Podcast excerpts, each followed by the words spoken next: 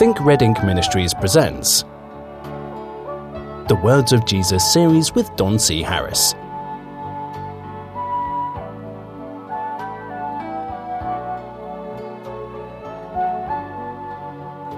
Hello, my friend, and welcome to the Words of Jesus series again.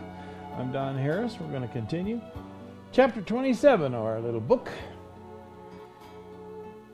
Certain of the scribes and Pharisees came to Jesus and said, Master, we would see a sign of thee. Jesus answered, An evil and adulterous generation seeketh after a sign, but there is no sign be given it, but the sign of the prophet Jonah. For as Jonah was three days and three nights in the whale's belly, so shall the Son of Man be three days and three nights in the heart of the earth. The men of Nineveh shall rise in judgment with this generation and shall condemn it, because they repented at the preaching of Jonah, and behold, a greater than Jonah is here. The queen of the south shall rise up in judgment with this generation, and shall condemn it, for she came from the uttermost part of the earth to hear the wisdom of Solomon. And behold, a greater than Solomon is here. When the unclean spirit is gone out of a man, he walketh through dry places, seeking rest and finding none. Then he saith, I'll return unto my house from whence I came out. And when he is come, he findeth it empty, swept, and garnished. Then goeth he, and taketh with himself seven other spirits, more wicked than himself, and they enter in, and dwell there, and the last state of that man is worse than the first. Even so shall it be unto this wicked generation. Now, you know, if, if you're a, a regular listener to this program, you might be saying, that's all he talks about is eternal security and Sabbath day. And look, I'm just going through a little book here. And this little book has given us the words of Jesus. So he's picking the topics, not me. I'm sorry. I know last show was kind of rough about eternal security. And, you know, there's certain aspects of it I suppose you can trust in. Like I say, I don't think people should walk around in fear of their salvation. I don't think that's right. I think people should feel safe and secure, but they should feel safe and secure because they are safe and secure, and not because they've convinced themselves by twisting some scripture or believing the words of men over the words of Jesus Christ. So there are there are some beautiful aspects to having confidence in your salvation. However, you can't just make it up. Now here, um, Jesus actually covers a couple of topics. Um, they came to Jesus and asked for a sign. Jesus said that I'm not going to give any sign except the sign of the prophet Jonah. Now, the Protestant church, uh, well, I'd, i guess it's the Catholic Church as well, um, has absolutely decimated this sign. They have made this into absolute worthlessness. What, what in the world are you talking about? Well, I'll tell you. He gave us a sign, or he said, I'm going to give them one sign. One sign. And from that one sign, you can either believe I am who I say I am or not. But you need to know that if you do decide that I am not who I say I am, there are people in history that believed at a lot less sign than this that are going to stand and be your judges. Now, when Jesus uh, told the story of the rich man and Lazarus, the rich man was concerned about his brethren back home because he found himself in this terrible place of torment. And um, he said, I've got I've got a concern here. What about my brothers that are at home? I don't want them to come to this place. I need to go back and tell them. You're not going anywhere, buddy. Well, how about Lazarus? He's he looks like he's got time on his hands. How about sending him? And uh, he says, "No, nah, that's not necessary."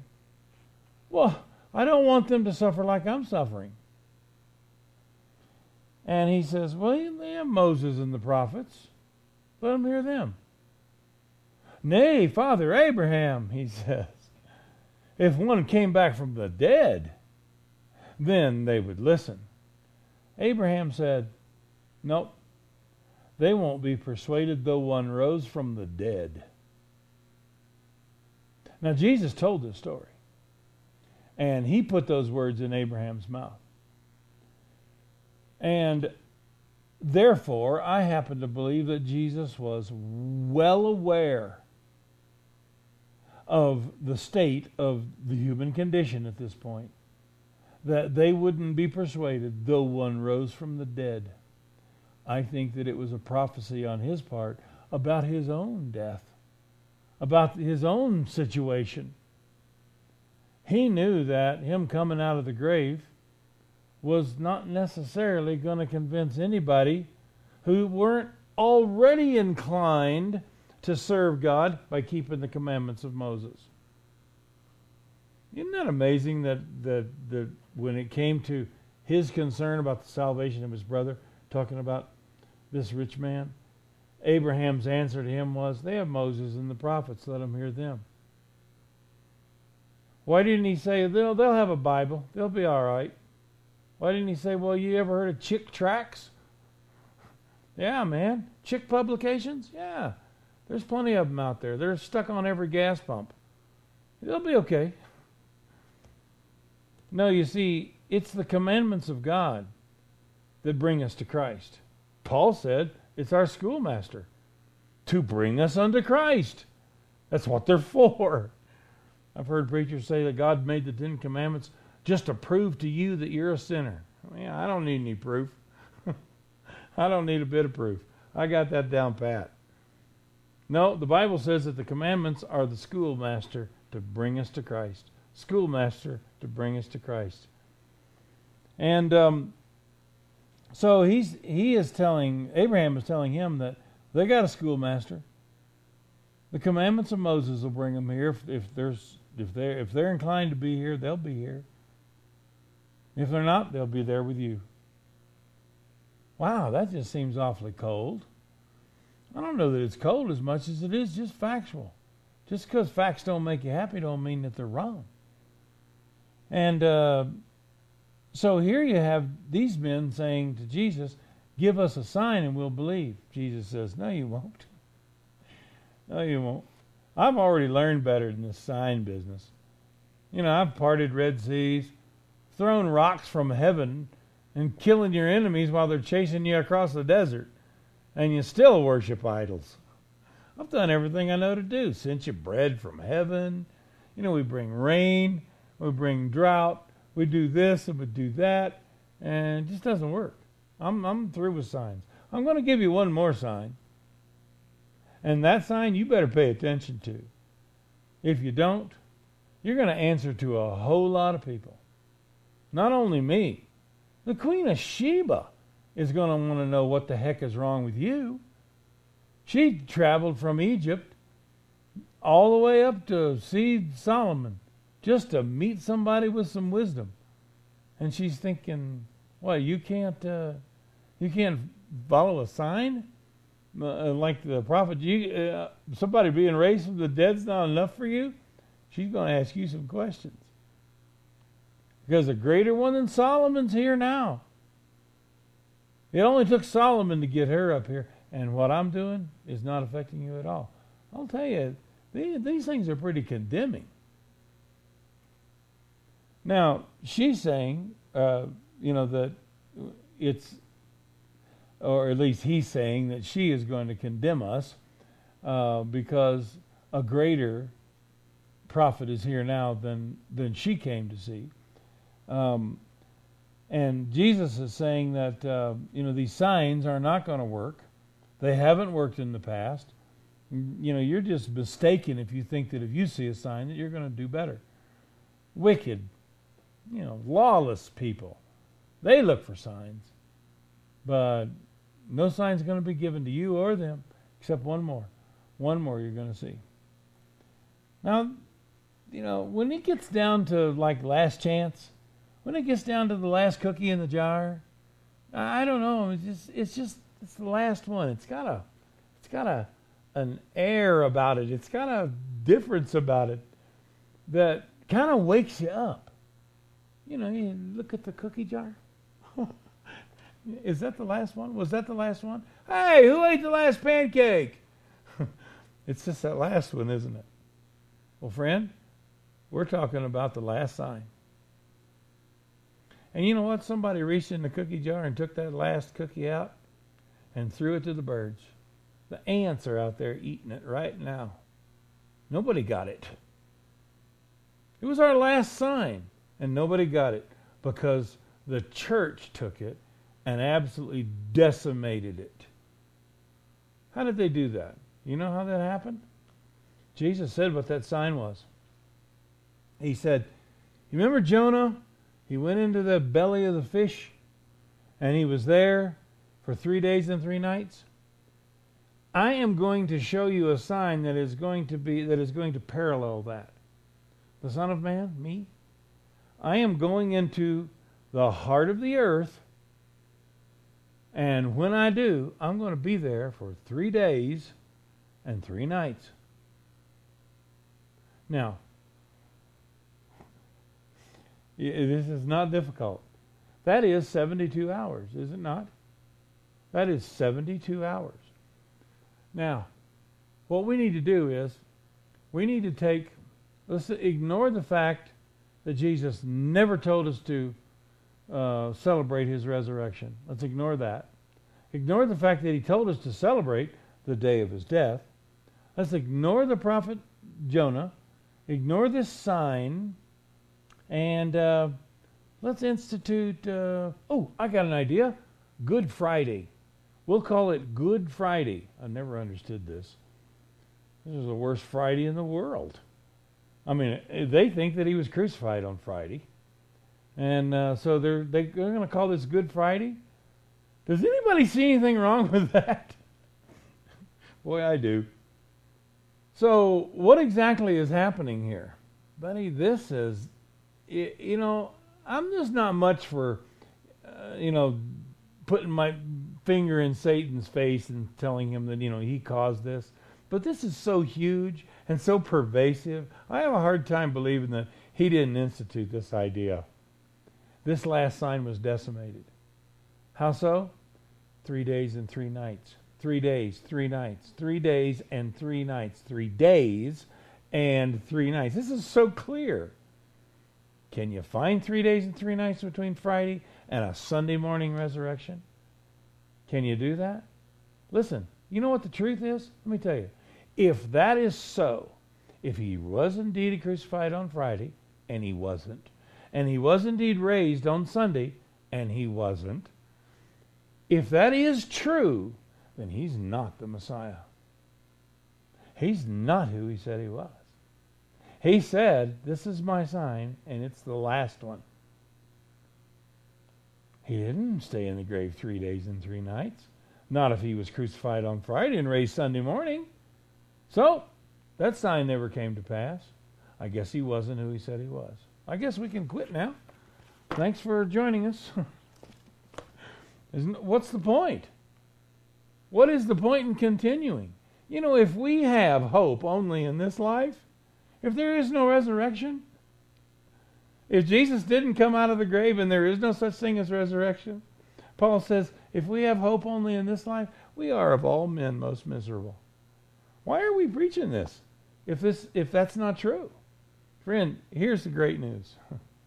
and I wouldn't dare leave you here. I got to tell you that uh, there's no truth in that Friday and Sunday thing at all. As a matter of fact, the scriptures are really clear as to when these things happened. Um, you, you got trouble with Jesus dying on a Wednesday? You want to call it Good Wednesday? I don't want to. But I'm saying that Jesus died on a Wednesday. There's no reason to believe anything else. Hey, you know, if, if you've got questions on this, and, and, and this really gets detailed because um, you've got four Gospels. And all four of those Gospels mention the resurrection. And none of the four stories are the same. But do you realize that when you put when you have the background that you need to have, which is understanding Sabbath, oh, there's that Sabbath again. understanding what Sabbath is, understanding what the laws of God are, and the feasts of the Lord, and these kind of things that that I spend a lot of time teaching on. When you understand all these things, man, that resurrection story just falls into place, and all four of these gospels reconcile one to the other, and it tells this beautiful story, and you know exactly when he died. You know exactly when he was put into the grave, and you know exactly when he came out. How many women were at the tomb? One or several? Don't know. Depends on which gospel you read. Was the stone rolled away when they got there, or did it roll away after they got there? Don't know. Depends on which gospel you read. Was the was there angels waiting outside the, the tomb, or were they inside? I don't know. It depends on what gospel you read. No, no, no. See, all these things they come together to reconcile and tell a beautiful story. If you've got the background, you understand that the next day after his uh, crucifixion was not Saturday. It wasn't the weekly Sabbath. It was the first day of unleavened bread, which is a Sabbath day. The first day of unleavened bread was on a Thursday that week. He died on Passover. But we don't even understand what Passover is. That's something the Jews do. Um, so we don't even talk about it. What are we waiting for? Easter Sunday. Well, look, Easter Sunday, he's gone. He's been gone. That wasn't when he raised from the dead. That's when they found that he was gone. When did he come out of the grave? Guess what? 72 hours after they put him in there, just like he said he was going to do. Which means that he rose from the dead just before sundown on the Sabbath day. Uh, amazing. But here we go. I know I don't I'm not saying that you have to believe all this or all this stuff is is so important that you know that you're lost without it. I'm not doing that. I won't do that to you. I'd appreciate you not doing it to me. But eh, eh, do you have any appetite for the truth here? I think this is so neat. It's so neat knowing the truth about the resurrection. To know the truth about when he was killed. Do you even know why he was killed? Do you know why he's called Jesus our Passover? Uh, that you know the Passover was supposed to be a lamb. Where's the lamb? Uh, I mean, there's so many questions that come from this, and they're all answerable once you get this stuff right. How do you get this right? You got to believe in this sign. Jesus says, "I'm going to give you one more sign." You got to believe in the sign, friend. You, you have to believe that what Jesus said he was going to do, that he actually did. When you start with the truth, the irrefutable, unchangeable, immutable truth of what he actually said, and build your resurrection story from there, it's easily done. But you want to you want to hang on to Easter? Well, we you know we don't keep Easter like everybody does. Uh, we don't do Easter egg hunts and oh my goodness, really? That's that's your answer to Easter. Is you don't do Easter egg hunts. You don't talk about the Easter bunny. You might as well. you might as well do it. I mean, it's the, the, little rabbit is a sign of fertility. The egg is a sign of fertility. Uh, Semiramis, uh, uh, uh, Ashtaroth, sign of fertility. Uh, Ashtaroth's name was what? Ishtar. Uh, you want to pronounce that the way they pronounced it? You say Easter. Eh, what's the difference? I mean, you know, it's like we talked about a couple of shows back. Jesus says, you know what? Either make the tree good and the fruit good, or make the tree corrupt and its fruit corrupt. But a, a good tree can't bring forth corrupt fruit. A corrupt tree can't bring forth good fruit. The uh, Solomon said, I just don't think that a, uh, a, clean thing can come out of an unclean thing. And so, you want to continue keeping Easter? Well, that's fine, but keep Christ out of it. He has nothing to do with it. Well, I just think that, you know, we should celebrate the day of his resurrection. Well, he didn't. He said you need to celebrate the day of my death. What day is that? You got any idea? It's Passover. That's the day that he died. That's what we're so, that's what we're supposed to keep. It's really too simple to get this wrong, folks. too simple. So he says, "You want a sign? Forget it. I'm not giving any more signs." Okay, I'll give you one more. I'm going to forecast my death and how long I'm going to be in the grave. And and you, you think, well, how, how important is that? I'm telling you, this is so important that without knowing this, he's not the Son of God. He's not the Messiah. And and why should we even believe that he raised from the dead?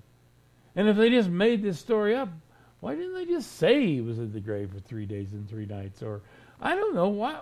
There's just so many mistakes made here. It's so ridiculous. You know what? I just took a broom to the whole thing. Yeah, and let's just start over. Let's start over with the scriptures. I want you to know also that uh, he he ends this whole thing talking about. He says that when a when a unclean spirit is gone out of a man, he walketh through dry places, seeking rest and finding none. He saith, I will return unto my house from whence I came out. And when he is come, he finds it empty, swept, and garnished. Now listen. If we do take this seriously and we want only the truth, we want to deal in truth and truth alone, we want to worship God in spirit and in truth, when that happens, you're employing uh, a power of God to sweep your house clean of paganism and foolishness and lies and fables and rituals and rites and stuff. Man, uh, you just pull a, one of those big, uh, one of those big dumpster bodies, those big dump, wheeled dumpsters off up into your driveway. Let them drop it off, and just clean a house. You're, you're going to be shocked at how how permeated your life is with with these kinds of things and these kind of thoughts. It's going to take years. If if you decide to worship God in spirit and in truth, and you decide to remove from your life anything that's just simply not true, or the scriptures teach against it. You're going to fill the dumpster, but it's going to take a while. But if you do, and you employ the Spirit of God to help you with this, and and there is this cleaning that takes place, you are in one of the most vulnerable situations you can ever be in. Why is that? Because you got a house full of empty shelves, empty rooms. Yeah, it's all swept and garnished, but the guy knocking on the door out there, he's the fellow that used to live here. And as soon as your back is turned, he's crawling in the window and he's bringing his friends with him and they're going to party.